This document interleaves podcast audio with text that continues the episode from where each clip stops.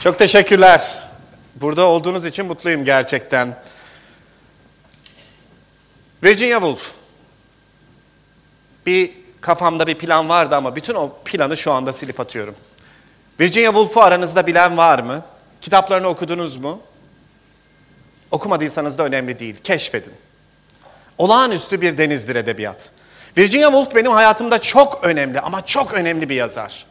Benim gazeteciliğimde, benim ekonomiyi seçmemde, hayata bakış açımda, aslında hep maceraya atılmamda, hep farklı olanın peşinde koşmamda çok önemli bir yazar. Virginia Woolf bütün yazarlar gibi çok orijinal bir yazar. Çok farklı bakış açıları olan bir yazar. Çok değişik tonları, hayatla ilgili çok değişik kavgaları olan bir yazar. Ama Virginia Woolf'un çok farklı bir özelliği var.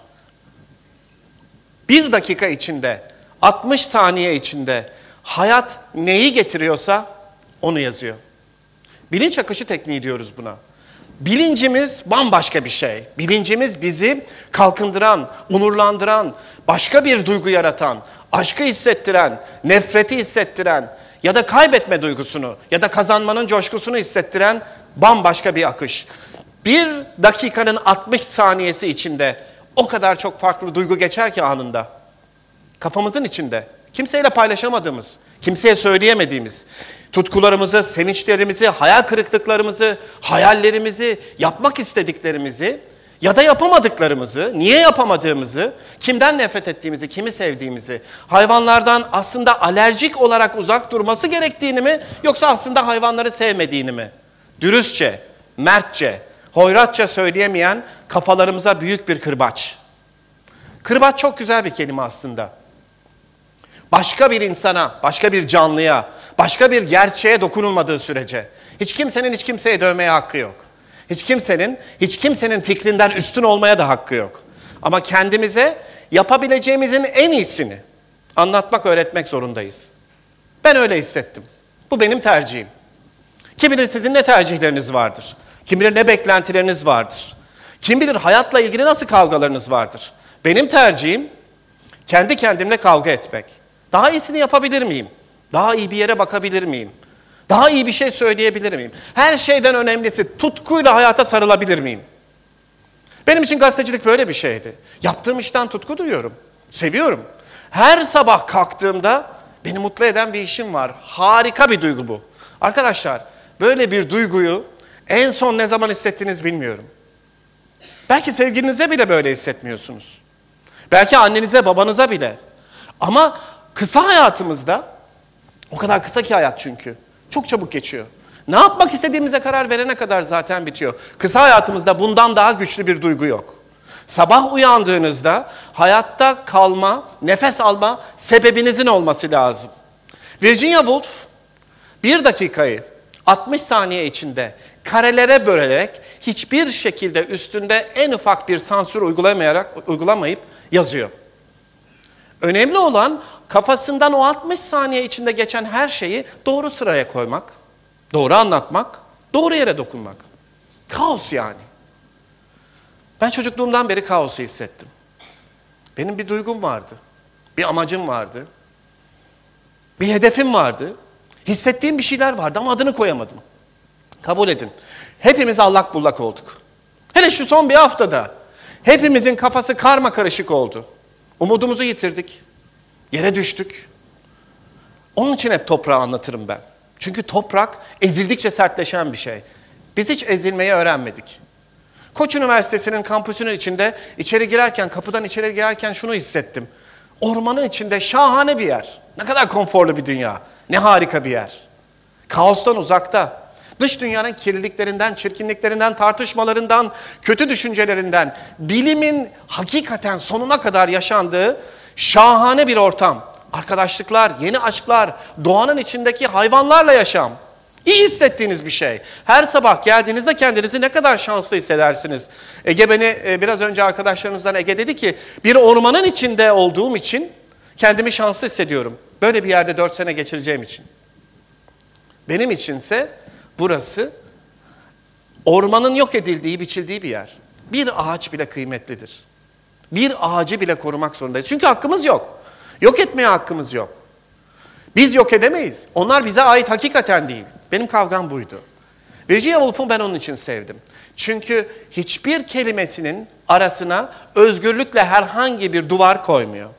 Olduğu gibi yazıyor. Önemli olan onu gerçekten biraz önce söylediğim şey kalbe dokunarak, zihne yoklayarak ve kendimizi sorgulatarak yapabilmesi. Kaos çok önemli bir şey. Google'dan bir arama yaptım. Bunu sevdim. Kaos.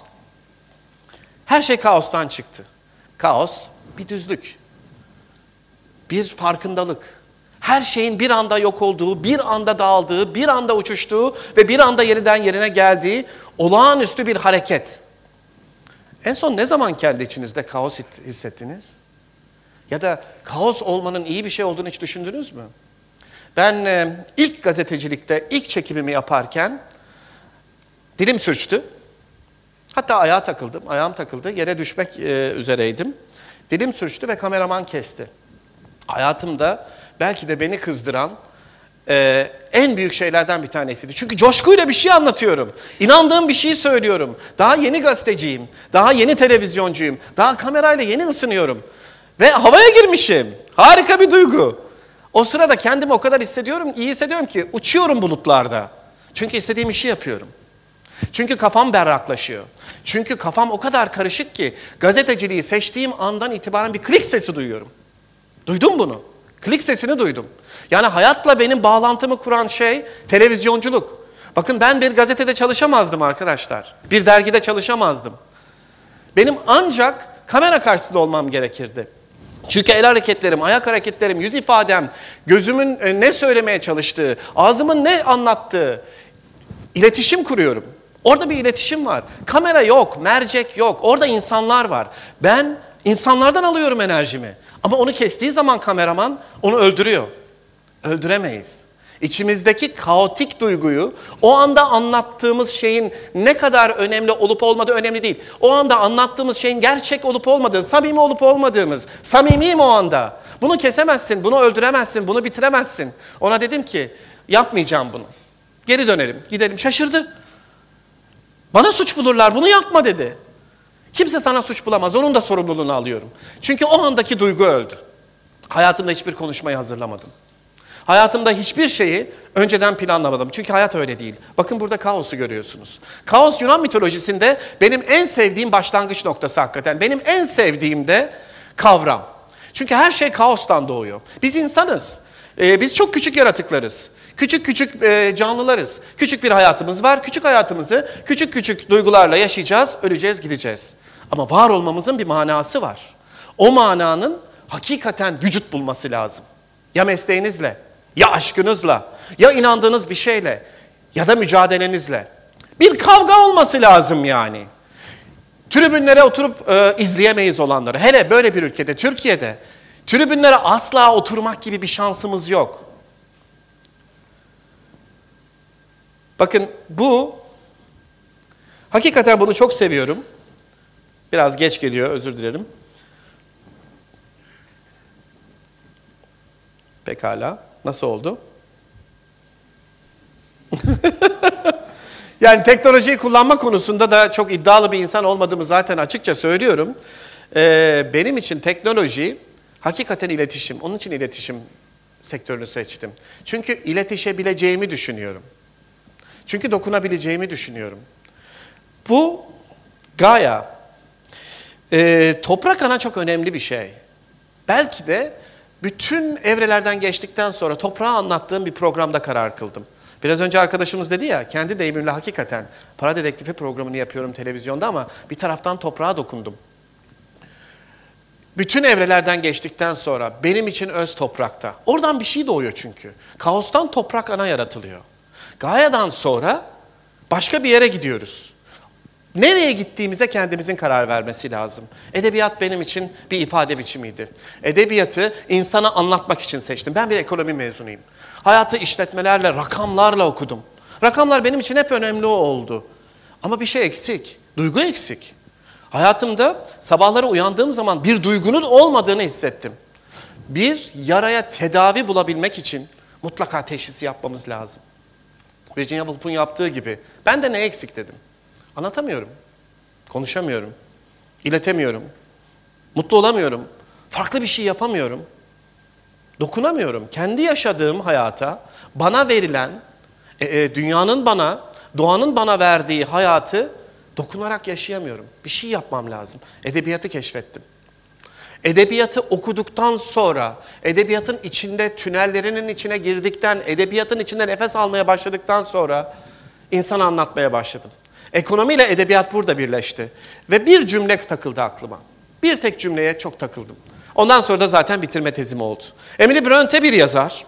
28 yaşında e, önemli bir hastalıkla, genellikle e, o dönemde e, ya diz, difteri oluyorlar ya dizanteri oluyorlar, e, ölüyorlar. Çok erken yaşlarda, doktor tabii ki yok. Tek bir roman ve tek bir ev, tek bir yaşam, tek bir baba ve üç kardeş ve bir kütüphane.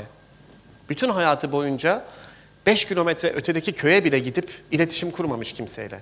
Aşkı, tutkuyu, var olmayı, yok olmayı, kendimizi var etmeyi, hayatla mücadele etmeyi, kırgınlıkları, yenilen kazıkları, kazançları o kadar güzel anlatmış ki.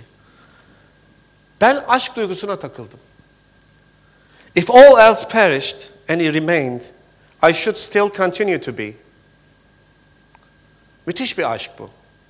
Yani hala devam edebileceğini düşünüyor. Her şey yok olsa ve bir tek o kalsa ben hala onun bir parçası olarak dünyada yaşamaya devam ederim. Devam ediyor. If her annihilated, the universe would turn into a mighty stranger for me. Eğer her şey kalsa ve bir tek o yok olsa, bütün evren benim için olağanüstü bir yabancıya dönüşür. Bu cümle benim edebiyattaki yaşamımı değiştirdi, rotamı değiştirdi. Bu cümle benim aklıma takıldı. Hala aklımdan çıkmaz. Sadece bu cümle için ben bir bitirme tezi yazmaya karar verdim. Bana herkes sordu. İşe girerken de beni e, işe alan e, görüşmeyi yaparken aslında o kadar enteresan ki e, Enis Berberoğlu dedim ki ona ben tekrar üniversite imtihanına gireceğim ve üniversite imtihanını kazanırsam sizden izin isteyeceğim. Nasıl yani daha işe girmeden benden izin mi istiyorsun? Bu nasıl bir iş dedi. Hakikaten işe girmeden e, izin istedim. Girmek e, önemli değil bir yere. Önemli olan ne katkı yaptığımız. Bana göre katkı yapmıyorsak orada nefes almıyoruz. Yaşadığı ev işte böyle küçük bir ev. İşte böyle bir doğa. Böyle bir yaban bir doğa. Ve buradan olağanüstü bir yazar çıkıyor. Yani her şeyi yapabiliriz. Ama kafamızı allak bullak etmediğimiz sürece, bütün her şeyi dağıtmadığımız sürece, eğer başarmak için seyretmektense çalışmaya karar vermediğimiz sürece bana göre bir şey yapmamız çok şanslı bir şey değil. Çok şansa ihtiyacımız olması gerekir. Hayatımızda farklı yollar çıkar. Bu bir tercihtir. Ben kendimle kavga etmeyi tercih ettim. Ben kendimle kavga ederken başka insanlara da ben yaşadığım için belki bir faydam olur yoluna gitmeye karar verdim. Bu benim ne kadar iyi bir insan olduğumu göstermez. Ne kadar merhametli bir insan olduğumu göstermez. Bu benim ne kadar Türkiye'yi değiştirecek kadar kudretli, bilgili, donanımlı, kültürlü, olağanüstü vizyon sahibi, muhteşem bir adam olduğumu göstermez. Bu benim sadece tercih yapan bir adam olduğumu gösterir. Bu benim sadece içimde çıkardığım sesi, yüreğimde duyduğum coşkuyu ya da insanlarla paylaşmak istediğim dünyayı ya da görmek istemediğim köprüyü ya da kesilmesini istemediğim bir ağacı ya da ağlamasını istemediğim bir köylü kadını ya da beni bile bile bile kandıran bir finansçıyı anlatmam lazım. Çünkü onu görüyorum. Gördükten sonra bunu anlatmamam mümkün değil. Bunu anlatmam, paylaşmam lazım. Robert Frost çok çok çok önemli bir Amerikalı şair. Benim için önemli. Edebiyat öyle bir şey zaten. Bize hayatımızda öğrendiğimiz her şey. Okula gittiniz, öğrendiniz. En iyi dersleri alıyorsunuz. En iyi hocalar, en iyi sınıflar, en iyi imkanlar. Türkiye'nin en seçkin üniversitelerinden bir tanesi mesela burada. Diyelim ki buranın öğrencilerinden birisiniz. Hayatınız zaten 1-0 galip başlıyor. Ama onun içinde ne kadar koştuğunuz önemli. O dört senelik içinde, dört senenin içinde ne kadar koştuğunuz önemli.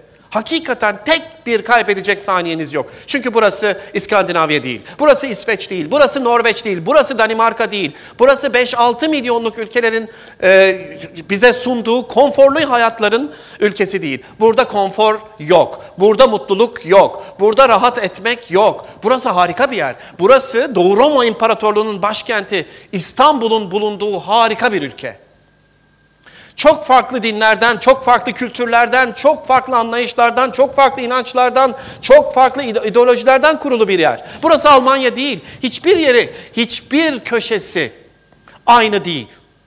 Farklı. Sesler farklı, tonlar farklı, yerler farklı, doğası farklı, insanları farklı, dilleri farklı, dinleri farklı, mezhepleri farklı. Ve bu harika bir şey. Muhteşem bir şey. Bunun sorumluluğuyla yaşadığınız andan itibaren hikayeyi anlatmaya başlıyorsunuz. Karşı tarafı anlamıyoruz. Yanımızdaki komşuyu bilmiyoruz. Çünkü neden? Bizim gibi düşünmüyor. Çünkü neden? Kafamızı allak bullak etmiyoruz. Çünkü kafamızı karıştırmıyoruz. İki tane yol ayrılıyor. Robert Frost'un şiirinde. Sarı bir ormana geldiğinde. O kadar enteresan bir şiirdir ki e, hepimizin hayatında bir sürü yollar ayrılır. Hangi tercihi yaptığımız önemli. İç geçirerek anlatacağım bunu ben diyor. Bakın tercihi yapmamış. Tercihi daha yapmamış, iç geçirerek anlatıyor. Çünkü pişman hangi yolu seçtiği önemli değil artık onun için. Çünkü seçmemiş. Hangi yolu seçtiğini de bilmiyoruz. Ama bilmelisiniz. Yolunuzu seçin. İç geçirerek anlatacağım bunu ben. Nice yaşlar, nice çağlar sonra bir yerde.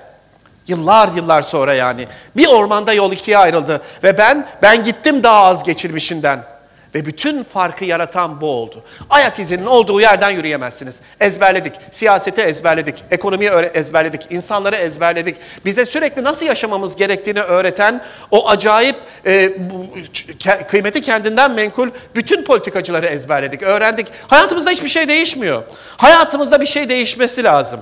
Hakikaten büyük şeyler değişebilir. İsterseniz, kafanızı allak bullak ederseniz bir mikado çöpü gibi hayatı her gün ama her gün yeniden karmanız lazım. Çünkü burası hakikaten konforun ülkesi değil. Burası hakikaten Türkiye çok başka bir yer ve savaşın, kavganın, kişisel kavganın muhteşem bir şarkıya dönüştüğü bir yer. Çünkü iyi hissetmek zorundayız. Çünkü farklıyız. Çünkü farklı insanların arasındayız. Nereden baktığınıza bağlı. Bakar mısınız bir tanesi dört, bir tanesi üç görüyor. Önemli değil. Ben orada köprüyü görüyorum ve orman gitti diyorum. Ee, siz orada köprüyü görüyorsunuz, Türkiye gelişti diyorsunuz. Harika bir şey anlaşabiliriz. Çok güzel bir şey. Farklı farklı bakış açılarını anlamaya, dinlemeye başladığımız andan itibaren ama biz hep konfora yattık. Hiç kafamızı karıştırmadık. Hep bildiğimiz doğrultularda, hep istediğimiz düşüncelerde her zaman için hiçbir şekilde kafamızda sabit olan çakılı fikre hiçbir şekilde dokunmak istemedik. Bu bir düğün. Ee, çok, e, düğün zannedip girdim. Kısa süre içinde toparlıyorum. Burası Gana, Batı Afrika. Eğleniyordu insanlar. Tam tamlar çalıyor her şey. O, olağanüstü bir şey. Şoföre dedim ki beni bir an evvel indir. Belki 86 tane ülke dolaşmışımdır bugüne kadar. Benim en unutamadığım anılardan bir tanesidir arkadaşlar. E, düğün zannedip e, girdim. Onlarla dans ettim, konuştum. E, hakikaten iletişim kurdum. Yemekler yedim. Müzikler çaldı ve ben muhteşem bir... Dedim ki geline damat nerede? Hayır burası bir cenaze evi dediler.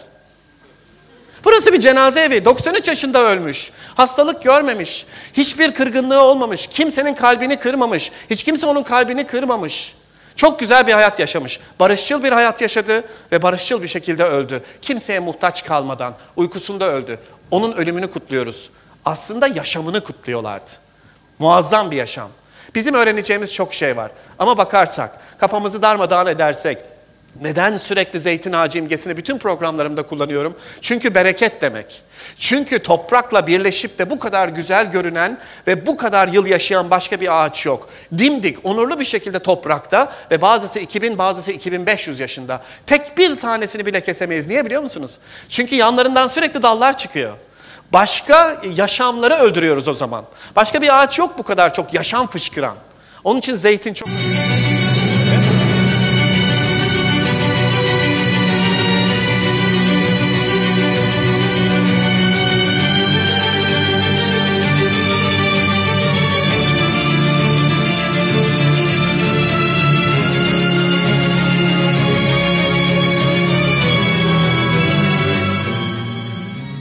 Zeytin ağaçları kesilirken muhtardı. Ağladı.